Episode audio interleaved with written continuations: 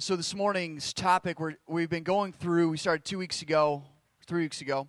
We, we're going through questions that you've submitted that you face as being an, an everyday disciple. As you're out living your life following jesus in your everyday places doing your everyday stuff we know there's just a lot of questions and things you're facing and wondering about. And so a number of weeks ago we asked you to submit questions. And so we, we took those questions and we were trying to address uh, a, a, lot of the big ones, and there there are some big ones, and so we're going to be tackling those over the next number of weeks.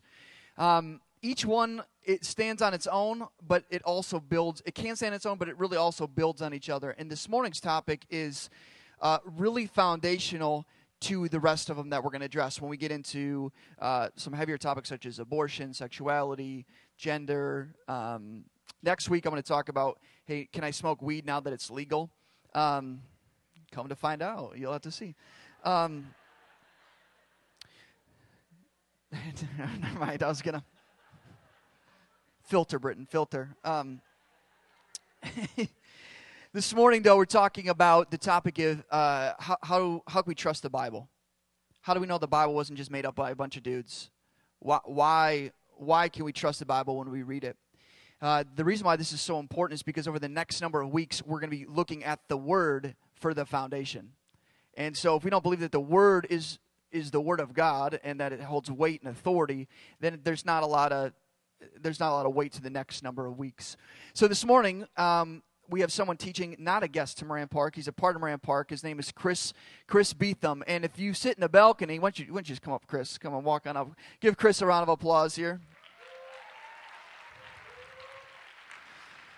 Chris is uh, the husband to an, an, awesome woman, his wife Mindy, and five incredible kids, and they are they're balcony dwellers most weeks. So balcony, you recognize this guy up there, right? Uh, down here, you may not recognize him quite as much, but uh, the reason why we asked Chris to do this is because um, he, he's an incredible man of the Lord and a gifted teacher. Uh, Ephesians chapter 4 talks about Jesus gave some to be apostles, some to be prophets, some to be evangelists, some shepherds, and some teachers for the purpose of building up the body of Christ into maturity and, and for the work of ministry. Chris is a, is a teacher who's here today to do that. Um, Chris, I'm not going to get into a bunch of credentials. He hates all that stuff. But here, here's the gist of why, uh, what I, w- I want you to know is Chris is a man who studied the Word for many, many years. He, he knows it deeply, but sometimes there's a temptation when, like, oh, they study the Word, it's just very heady. Uh, Chris is, not only has a deep understanding for the Word, um, but he's a heart for the Lord. They just uh, number they've been at Moran Park for a handful of years now. And before that, they were in Ethiopia for ten years, where he and his family served a school where Chris taught and trained up uh, pastors and missionaries in, in the Word and in the Bible. And so now he works at Zondervan and he, and he works in the, just as editing some of the commentaries and the more academic things where he's really spending a lot of time in the Word. And so Chris is a, a man who understands the Word, how we got the Word, but has a deep love for not just the Word, but the one who wrote the Word, which is even more important. One real quick story about Chris uh, and his wife. When Chris and Mindy got here four years ago, ish? Three and a half. Three and a half? Yep. Okay. All of a sudden, they're in this hallway, and his wife Mindy sees my wife Michelle, and and she says she looks and sees sees her and says, Michelle, what are you doing here? And Michelle looked at her and goes, Mindy, what are you doing here? uh, 20 years ago, when my wife was in high school in the Chicago area, Mindy was my wife's small group leader. All right. And it was mind blowing that they'd shown up here one Sunday and had no connection, had lost touch over all those years, and the Lord brought them back. Not only that, but Mindy was Dave's, Dave wife, Dave's wife, Cece's roommate back in college at Hope, okay? And so it's like, the Lord obviously is bringing you guys back here. So they become just great friends and incredible people. And if you don't know them, well, you should because they're awesome. So I'm excited for what the Lord has for us today through, through Chris. Um, but I'm going to pray for him before we get rocking and rolling.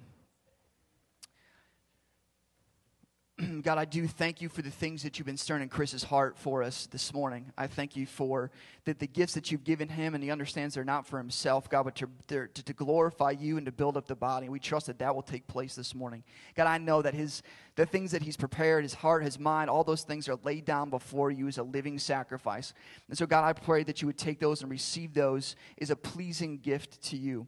God, that we ask that your Spirit would continue to speak to him, continue to guide him, continue to lead him every step of the way this morning. God, that the things that he said would not fall on deaf ears, but that our hearts would be soil that is good and ready to receive the word. God, would you give us ears to hear and eyes to see this morning?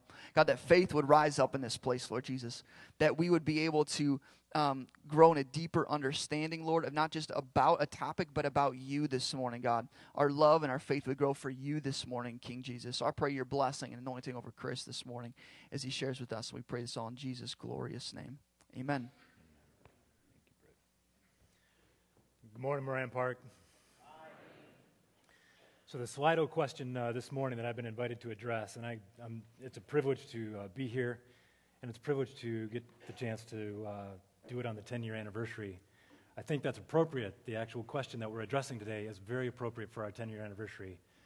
Because sometimes you need to take a step back and ask the more fundamental questions. We come and we have, we preach the word and assume that the word is true and it has, it's going to guide our lives and shape our lives. We build our lives upon the word. Um, but I think appropriate that we actually, on the 10 year anniversary, actually take a step back and say, can we trust the word? Is the word reliable? Um, we're building our lives upon the Word. Apparently, eternal life is at stake, uh, and so much rides on whether this word, this, this word, this book is true. So there were a couple, two or three questions on the Slido.com um, website that we had that uh, circled around uh, this topic, and so we're going to just kind of take those and, and, clump those together and try to address uh, that question all in one, all in one punch. We won't be able to address all your questions. Uh, I won't be able to, but we will because we only have half an hour. But we do have some time to uh, raise the question and start you on a path that you can begin to think this through for yourself. We're actually going to take, uh, it's going to break down into two parts this morning. So we're going to look at Scripture itself let Scripture bear witness to itself as to what it says it is. So, what does Scripture say concerning itself? What is Scripture's testimony concerning itself? That'll be the first half uh, of uh, what we're doing this morning. And then the second half is going to actually be a historical argument for uh, the reliability of Scripture uh, based upon the resurrection, the historical resurrection of Jesus. Uh, there was a handout that was being passed out as you walked in the door. Um, if you didn't get that, we may still have some copies. You can uh, possibly raise your hands. So we can get, the, get that to you, or possibly ran out. I'm not sure. Uh, but we'll be looking at that, especially the second half of the second half of the talk. Um, it would be maybe tempting to take a look at that while I'm doing the first half of the talk, but if you can hold off and just kind of hold on to it until we get to the second half of the talk, and we can not be distracted in the first half so that when we actually get to the second half, um, we have that handout and we're ready to go. Okay. So, what does Scripture say concerning itself? And we're going to talk about the issue that might be swirling in your head about that um, as a transition to the second part of the uh, talk this morning. But what does Scripture say about itself? What is Scripture's witness concerning itself? Well, the first place that we have to start is that God is true. God is true. Isaiah 6. And uh, Pete's going to try to keep up with me as we have several um, slides this morning. But Isaiah 6, 1 to 4 says this In the year that King Uzziah died, I saw the Lord sitting upon a throne, high and lifted up, and the train of his robe filled the temple. And above him stood the seraphim. Each had six wings. With two he covered his face, with two he covered his feet, and with two he flew. And one called to another and said, Holy, holy, holy is the Lord of hosts. The whole earth is full of his glory. And the foundations of the thresholds shook at the voice of him who called, and the house was filled with smoke. Isaiah, the prophet, has a vision of the Lord in his temple, his heavenly temple. He's commissioned as a prophet uh, in, this, in this scenario, in this uh, text. And what he sees is the most powerful angelic beings in the universe proclaiming about the Lord Himself that He is what? Holy, holy, holy. What does that mean? He's utterly set apart from His creation. He's completely, thricefold sacred. There is no darkness in God. There is no lie in God. There is no falsehood in God. He is truth by his very nature. He can speak no lies. He is faithful. He is holy. He is sacred. He is completely other. He is true. He is light. There is no darkness in him. Holy, holy, holy is the Lord God of hosts, and the whole earth is full of his glory. 1 John chapter 1 verses 5 to 6 simply really summarizes this and picks this up. It says this is a message that we have heard from him and proclaimed to you that God is light and in him there is no darkness at all. God is light and in him there is no darkness at all. And verse 6 says, If we say that we have fellowship with him while we are walking in darkness, we lie and do not do what is true. Light, truth, darkness, lies. And God has nothing to do with this. That's the scripture's testimony. God is holy. God is light. God is truth. So God is true. Now, this true God is a speaking God. This true God is a speaking God and has spoken through his prophets. Hebrews 1 1. This God is a speaking God. This God is a self revealing God. And when he speaks, when he reveals himself, he speaks only truth. And he has spoken, he's revealed himself through his prophets. Hebrews 1 1. In the past, God spoke to our ancestors through the prophets at many times and in various ways. That is, through Moses and through all the prophets of the Old Testament. That's what the, uh, that's what the testimony is, uh, the witnesses to here. Moses is called a prophet in Deuteronomy 34.10. Uh, you know the prophets Isaiah, Jeremiah, Ezekiel, etc., Daniel. God spoke to our ancestors through these prophets at many times in various ways. This true God is a speaking God, and when he speaks, he speaks through his prophets. That leads us to the next point, which is God inspired these human authors to write down his true words. God inspired these human authors, these prophets, to write down his true words. So God is truth and true. He's a speaking God, he's a self revealing God. He's chosen to reveal himself ultimately through his word, his written word, um, through human authors that he has inspired to write down these true words. We call these writings, as collected, the Bible or Scripture. For example, 2 Timothy 3:16 says this, all scripture is breathed out by God and is profitable for teaching, for reproof, for correction, and for training in righteousness. All scripture is breathed out by God or exhaled by God. It's his very breath, so to speak, moves and is written down in words through human authors, very human authors, who are inspired by his spirit to write these things down. That's the testimony of Scripture. 2 Peter 1 20, 21 says the same thing. 2 Peter 1 20 and 21 says this Above all, you must understand that no prophecy of Scripture came about by the prophet's own interpretation of things. For prophecy never had its origin in the human will, but prophets, though human, spoke from God as they were carried along by the Holy Spirit. So the Word of God is divine words. They originate in Scripture, says Scripture. They come from God. God breathes them out by His Spirit. His Spirit comes and works in and through very human people with all their personalities, with all their peculiar characteristics and works despite them, writing down true words of God for his people. That's 2 Timothy 3:16.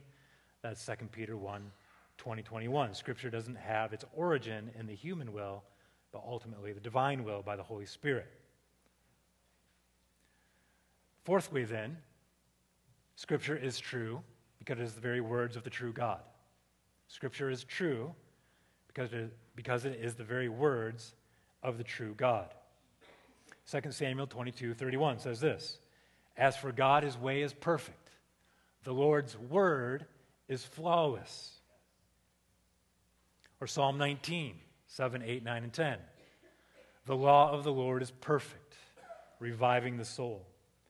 The statutes of the Lord are trustworthy, making wise the simple. The precepts of the Lord are right, giving joy to the heart. The commands of the Lord are radiant, giving light to the eyes. The fear of the Lord is pure, enduring forever. That's another way for describing Scripture. The decrees of the Lord are true, and all of them are righteous. They are more precious than gold, than much pure gold. They are sweeter than honey, than honey from the honeycomb. Why are they more precious than gold? Why do people give their lives for this word? Because it's perfect, verse 7. It's trustworthy, verse 7b. It's right, verse 8. It's radiant, verse 8b. Pure, verse 9. True, verse 9b. Therefore, it's more precious than gold, than much pure gold, and sweeter than honey.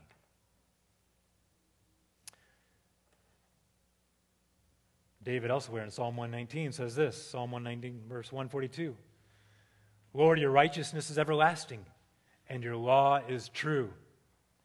Or Psalm 119, verse 151 Yet you are near, Lord, and all your commands are true. Or Psalm 119, verse 160 The sum of your word is truth, and every one of your righteous rules endures forever.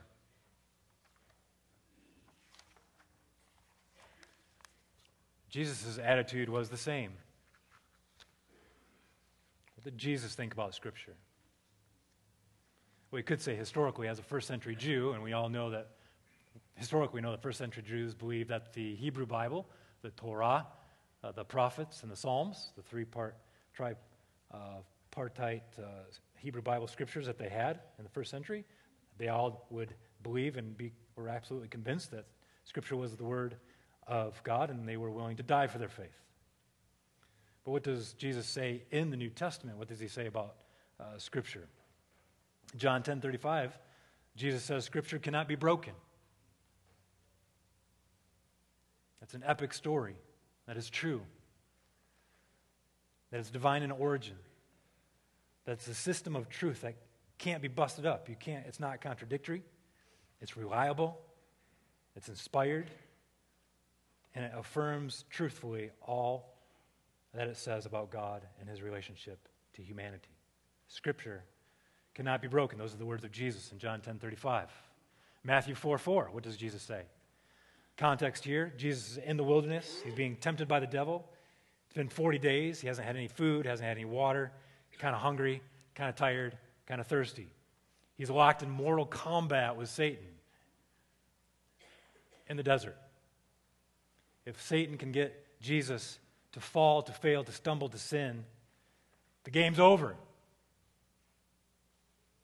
The sinless Son of Man must go to the cross as a sinless, perfect sacrifice. And if Satan fails, gets, I'm sorry, if Satan succeeds in getting Jesus to succumb to temptation and sin, game's up. He's no longer the sinless, perfect sacrifice for our sins. So Satan's all out attack. It's World War III right there, mano, against not a mono, supernatural mono, in the desert, 40 days, hungry, and he's tempting him. And Jesus says this It is written, Man shall not live on bread alone. Right? Just turn these, I know you're so hungry, Jesus. I know you're so hungry. Just turn these stones into bread. Just have a little bit of something to eat. No big deal. You know, tempting him ultimately to take care of his own needs instead of trusting God for his needs. He says this Man shall not live on bread alone, but on every word that comes from the mouth of God. Where does Scripture think? Where does Jesus think Scripture comes from? Comes from the mouth of God. That's Jesus' view. Divine in origin. God breathed. Divine in origin. That's Jesus' view. Take a look at Luke 24. This is verses 25 to 27, and then we're going to skip to uh, verses 44 to 47 of the same chapter. This is after the crucifixion. Um, this is after his, uh, he's been buried. The tomb, uh, the tomb is empty. The stone has been rolled away. We have these two disciples walking to uh, Emmaus. And uh, Jesus appears to them on the road. He's talking with them. They don't recognize that it's Jesus. And he says this to them along in the conversation. He says, uh, "O foolish ones and slow to heart," because they don't they don't believe that uh, people have seen now by this point the resurrected Christ. He's appeared to his disciples, and uh, they're having a hard time getting their hand, their their their eyes, their minds, their their heart around this. So he says to them, "O foolish ones and slow of heart to believe all that the prophets have spoken." Was it not necessary that the Christ should suffer these things and enter into his glory? And beginning with Moses and all the prophets, he interpreted them in all the scriptures the things concerning himself. And he said to them, These are my words that I spoke to you while I was still with you, that everything written about me in the law of Moses and the prophets and the Psalms, and that's, a, that's the typical Jewish way of talking about the Hebrew Bible, the Old Testament, the, the law, the five, first five books of Moses Genesis, Exodus, Leviticus, Numbers, Deuteronomy. And the prophets was everything else except for included from uh, Joshua through um, Malachi, the, the prophets. And then the writings included Psalms, Proverbs, Ecclesiastes, Song of Songs, um, etc. So this three-part canon with the Psalms being, of course, the most prominent book and the longest book was used as kind of a shorthand for that third portion of Scripture. Anyway, everything written about me in the Old Testament must be fulfilled. So he then opens their minds to understand the scriptures, to understand it in this way that the whole Old Testament is speaking of him, climaxing with him and his work on the cross and his resurrection. He says to them, Thus it is written that the Christ should suffer, and on the third day rise from the dead, that repentance for the forgiveness of sin should be proclaimed in his name to all nations, beginning from Jerusalem. Look at verse 44. Pete, I don't know if you can get that one up again. Verse 44. Everything written about me in the law of Moses and the prophets and the Psalms must be fulfilled. God is a true God. God's a speaking God. God has made promises. God is writing this epic story. Everything he says about everything he says is true. All his promises must be fulfilled. And therefore, and all those promises are finding their fulfillment uh, in me. Jesus believes that God's promises are true and therefore must be fulfilled, uh, revealing that he believes in the absolute trustworthiness and reliability and truthfulness of Scripture. So, what does Scripture say concerning itself? Scripture says it's from God. It's divine in origin, God breathed, inspired by the Holy Spirit, written in and through humans. People wrote it down Paul, Isaiah, Moses, Ezekiel. But despite their fallenness, the Spirit was able to move in and through them to write down God's true words. And therefore, that word is trustworthy, true, reliable, and you can stake your life on it. That's Scripture's testimony concerning itself.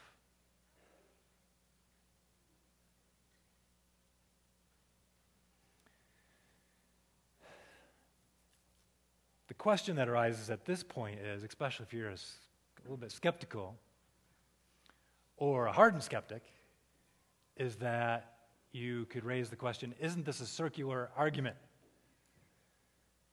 You're going to the Bible to argue that the Bible is true, right?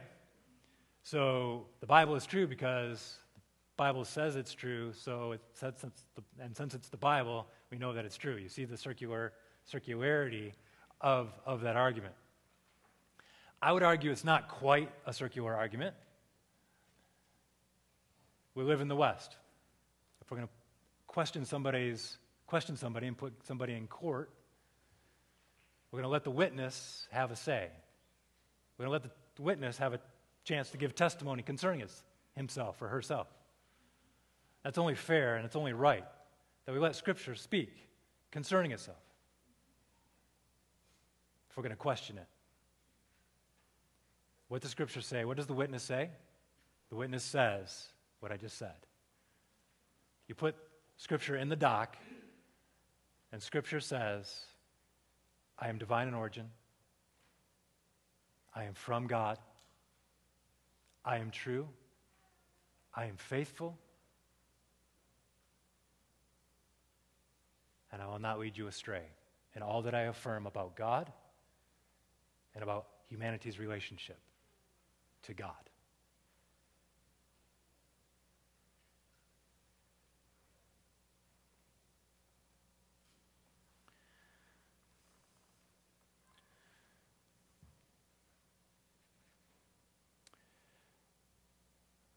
I want them to, because I know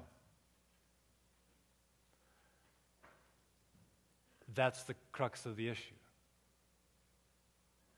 So I want to give you a second argument, a historical argument.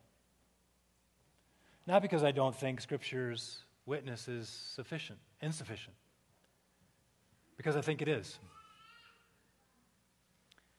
Now that you've been in here, for these first 15 minutes, listening to me very politely, you have now a decision to make. You've heard me. You've seen Scripture's witness concerning itself. And now you're going to walk out that door here in about half hour, 45 minutes. And you're going to be making a choice. Right? Is it true or is it not? You're now faced with a decision. So I think Scripture is sufficient. I don't think it's insufficient. I think it's given self testimony. And I'm willing to give this historical argument, and I'm transitioning now into my second part. This historical argument to give you some food for thought. Is there another way? Is there another angle that we could take to perhaps consider these things that might be helpful for some of us, not all of us. Not all of us are going to need this. Some of you are where just, just where you're at. I believe the Bible. The Bible's true. The Bible says it. I'm going to live and die for it. Hey, amen. Some of you are here. I grew up in church. I grew up hearing this stuff. I want to believe. I have a lot of questions, and I don't know what I think.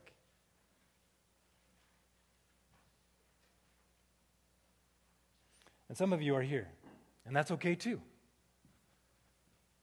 I don't believe this stuff. Maybe you grew up in the church, maybe you didn't. Maybe you've been burned. Maybe you've been really hurt by Christians. Maybe you're really sick and tired of how the Bible is used as a blunt instrument in our culture, one way or the other.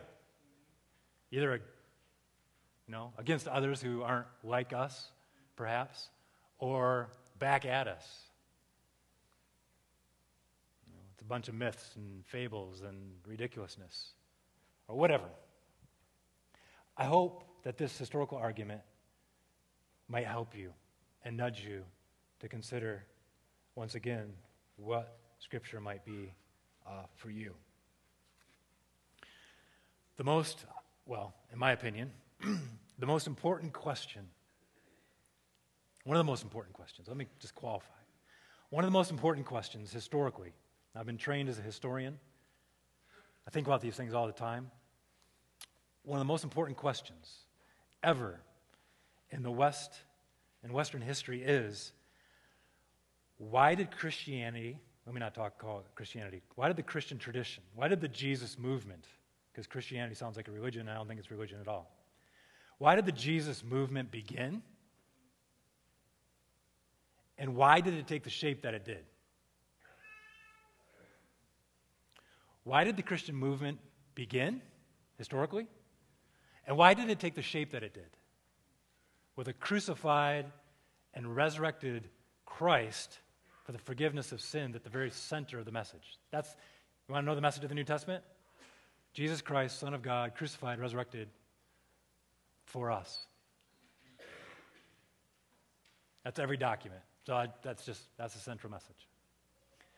So why did it why did it begin? Because there was at one point there was no such thing as Christianity, right? The Jesus movement. And all of a sudden, historically, exploded on the scene of human history, and it had this message as its central message: crucified, resurrected Christ for the forgiveness of sins for us. The Christian faith of the Jesus movement is the only tradition, the only, just bear with me, the religion, the only religion that claims that God has acted into, has broken into human history. That God has broken into human history, that God has acted in human history. Buddhism doesn't claim that. Human Hinduism doesn't claim that. Islam doesn't claim that, actually. Muhammad saw visions. So the Christian tradition, or the Jesus movement, is the only tradition that claims as its central tenet that God broke into human history and did stuff. And if that's true, the historian theoretically should be able to explore whether these things are so. Do you catch that? If God actually acted in human history, if you broke into human history, he left a footprint, that means. And historians theoretically should be able to explore these things as to whether they are so. So the Christian faith has appealed to history, and to history, therefore, we must go. What we're going to do is we're going to take our. The Bible is God's inspired, just for a moment, don't call me blasphemous, don't stone me. Just for a moment, just for 10 minutes, 15 minutes, we're going to take off this hat that says the Bible is God's inspired word. Just going to put it aside just for a moment. Don't pick up the stones. And we're going to put on another hat, a historian's hat. We're just going to look at the evidence as historians. Let's go on an Indiana Jones adventure together. I have four historical facts surrounding the resurrection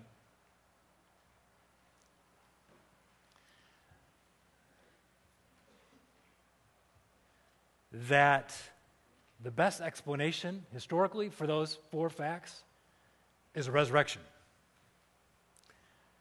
Historical fact number one. So, this is now where we are in your handout, if you got one. And I can even argue most of the first two, not even looking at the New Testament. Historical fact number, G, number one Jesus was an actual historical figure, a Jew, described here as Christ and as the originator of the Christian movement.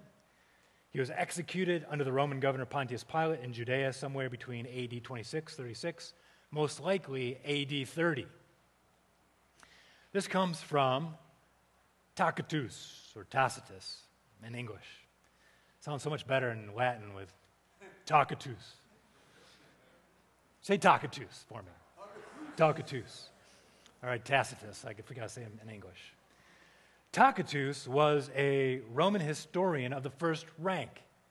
He was commissioned to be a historian of the first century. He lived in the late first, he's a contemporary of Paul and John.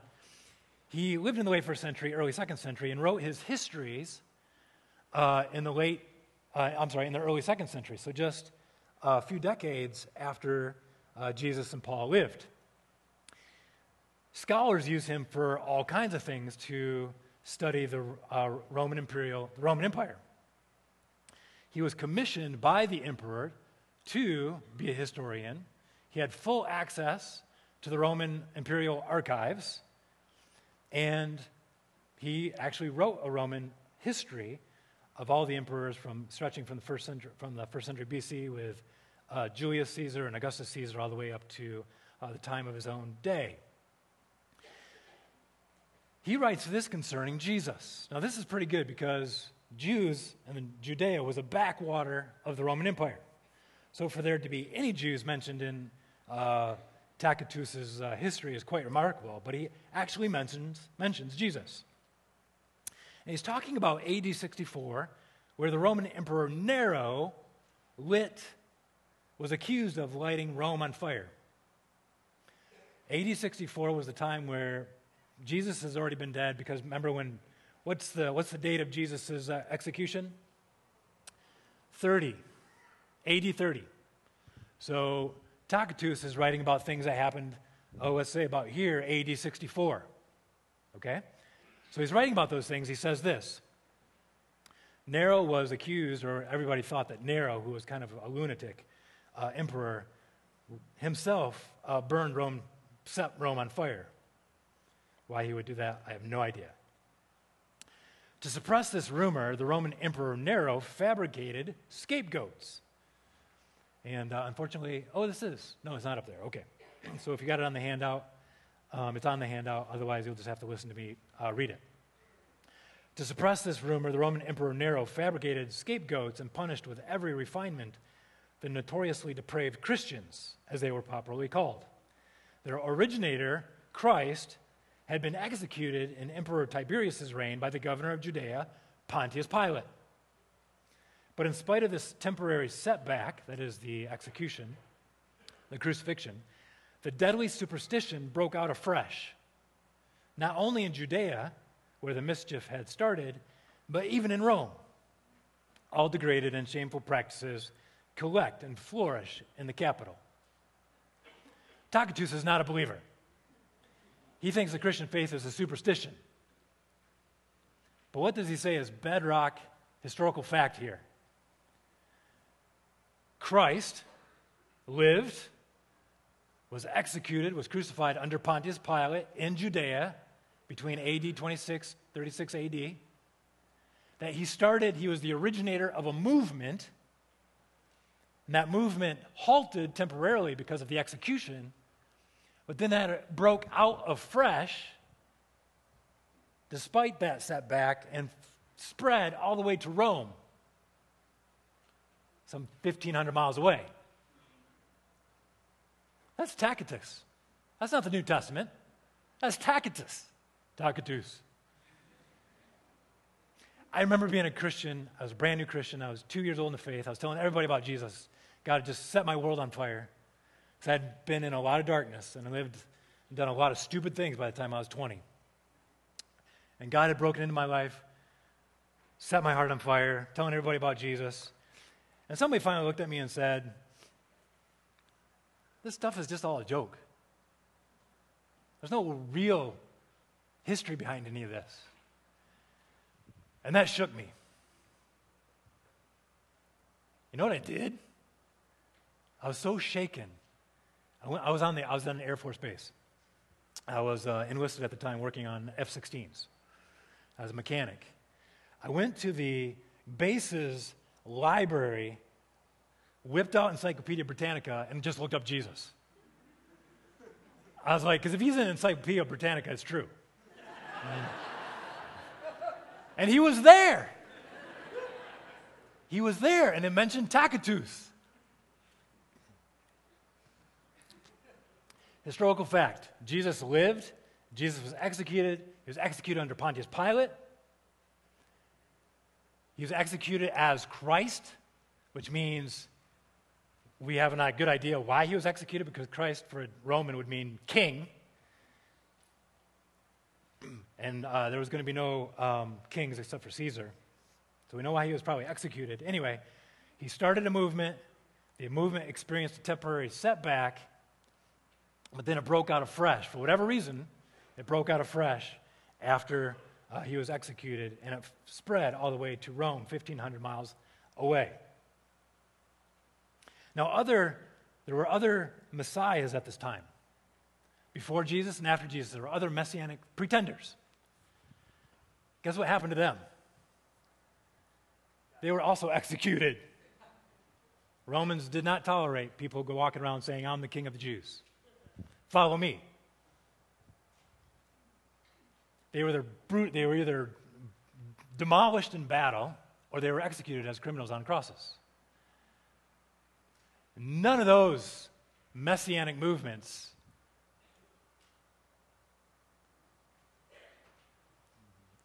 came back to life after the Messiah was, the messianic pretender was executed. It disbanded, it fell apart. The leader was dead. So, what was different about the Christian faith? That the leader died and it broke out and exploded on the scene of human history anyway. Something to think about.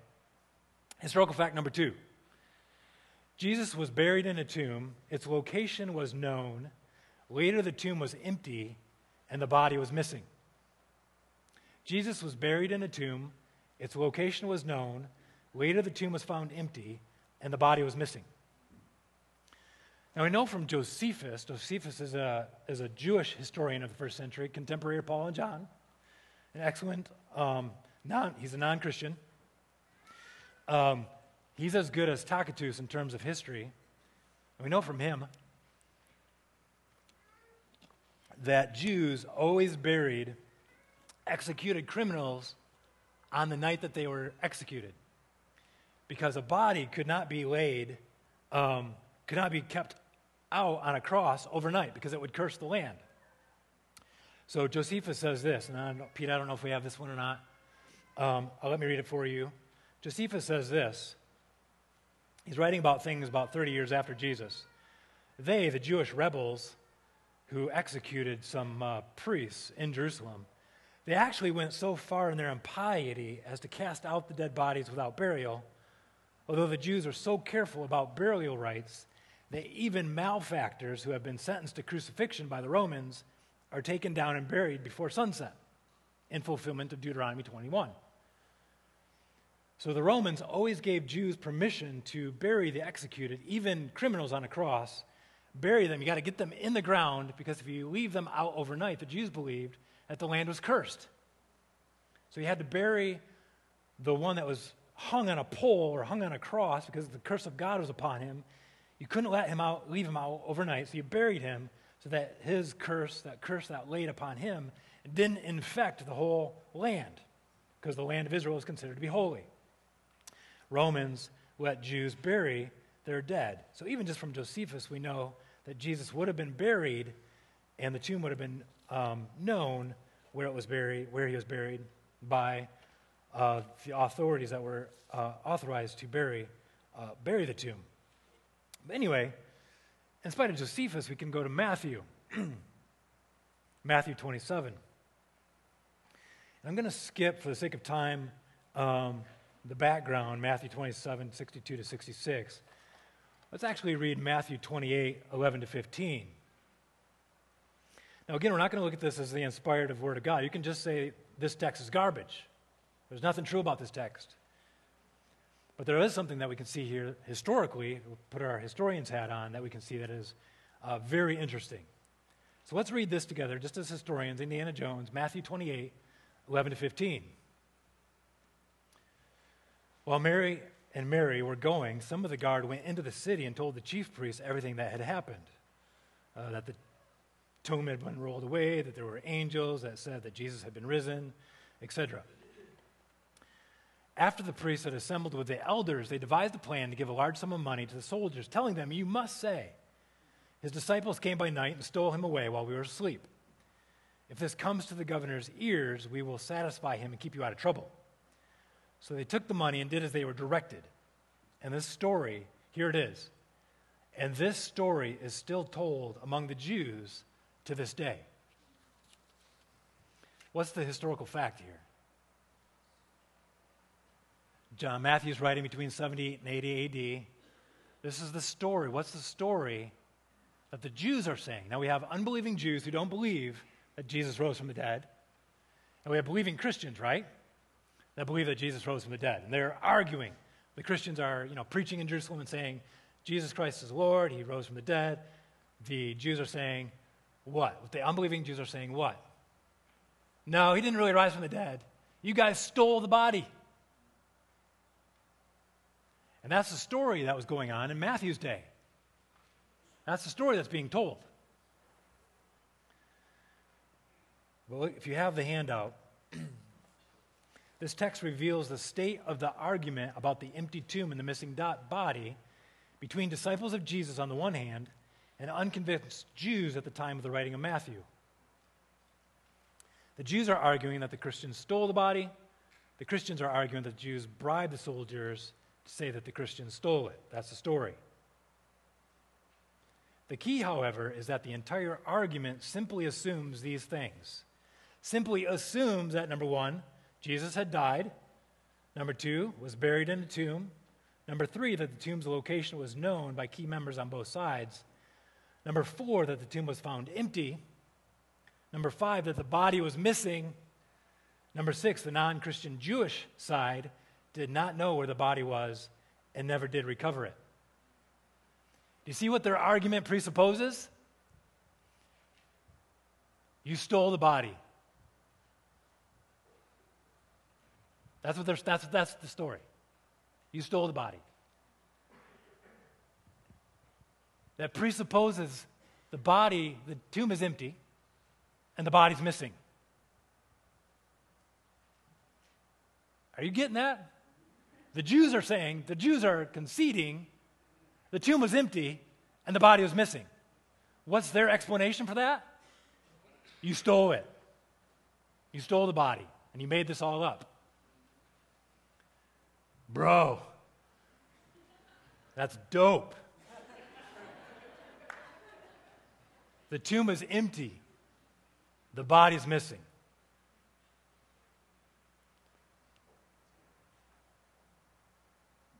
We're not saying Matthew is reliable, inspired word of God. We're just looking at it as historians. What does Matthew record? What the Jews were saying, the Jews of his day were saying just a few years later. They're conceding the tomb was empty. Historical fact number three.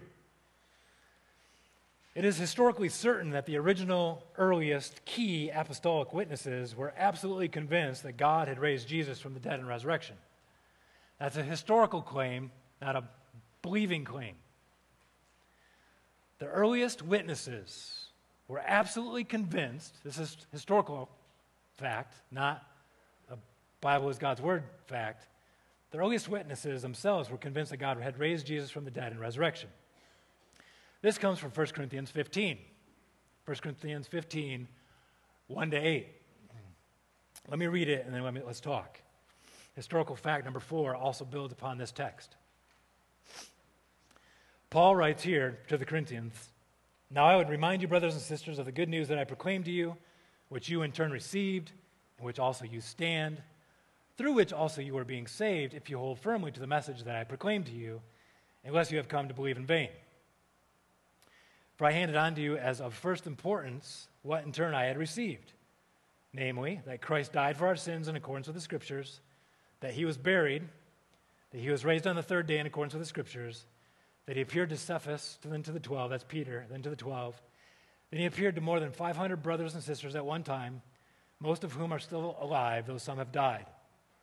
then he appeared to James, then to all the apostles, and last of all, as to one untimely born, he appeared also to me, Paul. What did I say the date was for Jesus' execution? 30. New Testament scholarship historically is convinced that Paul wrote 1 Corinthians, this letter here, AD 55. Okay? That's what? 25 years. Now, Paul first introduced himself and came to Corinth in AD 50 and preached to them. The letter is five years later. So the message that he delivers, verse uh, 1, 2, and 3 to them, is what he was preaching to them five years early. That brings us back to AD 50. Now, Paul was converted to the Christian faith just two or three years, some say one year, after the crucifixion of Jesus. So AD 32 33. In Galatians 1, we know historically that Paul says, After three years after my conversion, I went to Jerusalem to talk with Peter to see if their gospel was the same as my gospel. And when I did, I received from them the same gospel that I was already preaching. I received from them what he writes down here that Christ died, that Christ was buried, that Christ was raised from the dead, that he appeared to James, Peter, Paul, the 12, the 500. So, though 1 Corinthians is written in AD 55, what he gives us here is the gospel that he received back here in AD 35. Just five years away from the crucifixion. This is what Peter and James and all the other apostles were already had already been preaching in AD before Paul got there. So here we have the earliest bedrock, historical bedrock, for what the, what the apostles were preaching right out of the gate. What was their message right out of the gate? Christ died, Christ was buried, Christ raised from the dead, and he appeared. Several appearances. Why does it take that shape? Because they were convinced that Jesus rose from the dead. They were convinced historically. They were so convinced that they died for this message. Let me ask you a question Do people die for something they know is a lie? No, it's a lie. No. People don't die for something they know, know is a lie. People die for something they absolutely are convinced and believe in. Now, they might be deceived, they might be wrong, but that they're convinced, they can be willing to die for something they know is a lie. So, it's historically certain that the original earliest witnesses were absolutely convinced that God raised Jesus from the dead in resurrection, proving it by their martyrdoms. Historical fact number four the reason why the earliest witnesses were convinced that God raised Jesus from the dead was because they were convinced that Jesus objectively appeared to them in a resurrection body. That's the same text, verses 5, 6, 7, and 8. The point is crucial because the New Testament evidence is universally agreed that the empty tomb and the missing body were insufficient evidence to create faith in Jesus as resurrected Lord. A resurrected body is not a ghost, hallucination, or vision. Resurrection means only one thing in Jesus' day. God takes a dead body, brings it back to life, transforms it, and makes it fit for the life of the age to come, makes it fit for the new creation. Resurrection, by definition, means there is no body in the tomb. If there is a resurrection, by definition, the tomb must be empty. Does that make sense? You can't have a tomb in, you can't have a body in the tomb and have a resurrection. Because by definition, a resurrection is God took that body, recreated it, made it alive again, breathed life back into it, transformed it into a life, an immortal body fit for life in the age to come. They are convinced that Jesus appeared to them in a resurrection body. Absolutely convinced, appeared. So that's historical fact. They're so, they were so convinced that Jesus was resurrected and appeared to them that they went to the ends of the earth with their message and died for that message. So, those are his four historical facts. Jesus was executed, crucified under Pontius Pilate, about AD 30. Jesus was buried. Jews always buried the body. The tomb's location was known. The tomb was empty. The body was missing. The earliest disciples were absolutely convinced that God raised Jesus from the dead in resurrection, and the only reason they give for that conviction is they say and claim and believe that he appeared to them. Those are, are historical facts. I'm sorry, let me say that one more time. Those are historical facts, facts, not theological um, truths.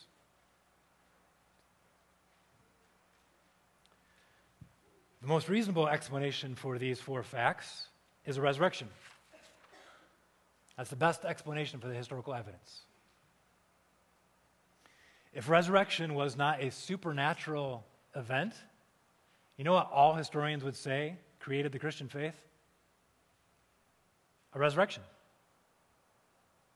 If resurrection was a naturalistic occurrence, historians would say, if you asked a historian, what explains the Christian faith? Why, why did it start? Why did it begin? Why did it take the shape that it did? Every historian would say resurrection. But because it's a supernatural explanation, historians, not believing historians, but unbelieving historians, table, table the question and wait, and, and they don't answer, they can't answer the question fully. All right. That's food for thought, four historical points for a resurrection. But the point was actually not to argue for the resurrection, the point is actually to argue about Scripture. The resurrection is God's vindication of Jesus. The resurrection is God's vindication of Jesus that he is who he says he was, and that all that he said was true. So, historically, if God raised Jesus from the dead in resurrection, then his view of Scripture can be ours. That's all I'm arguing. God said Jesus is vindicates God vindicates Jesus at the resurrection, says he is who he said he was. The Jewish religious leaders had said he's a liar and a blasphemer. The resurrection vindicates Jesus as no, I'm telling the truth. He is who he said he was, and therefore his view of Scripture can be ours. In conclusion, in conclusion, we have looked at Scripture's testimony concerning itself. It asserts that it is the Word of God. For many of us, that'll be sufficient for us to build our lives upon that book. I've given you a second argument for the historicity of the resurrection.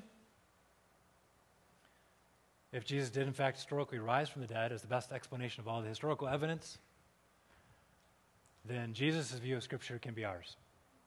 That's all I'm saying with that one. You now have to make the very hard decision and process all this and decide what you think about Scripture. I hope that you'll come to the conclusion, like I have, that it is the Word of God. Let's pray. Mm.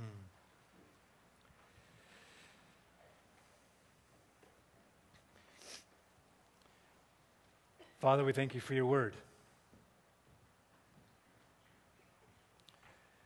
We thank you for its witness concerning itself that it is reliable and true,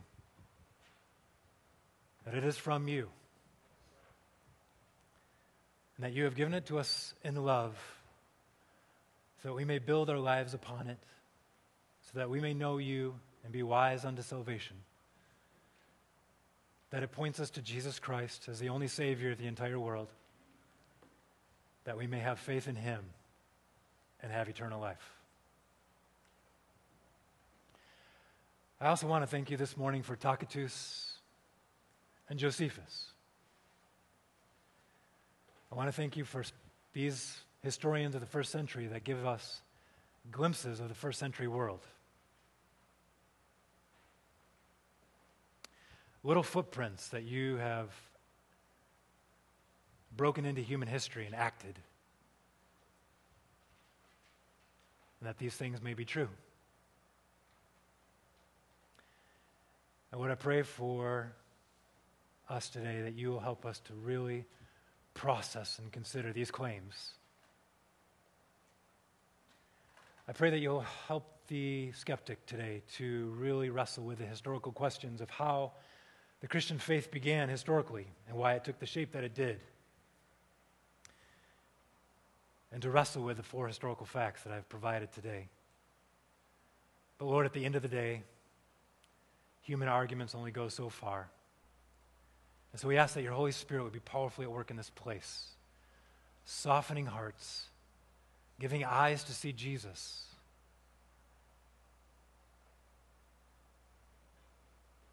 And all that you are for us in Him. In Jesus' name I pray. Amen.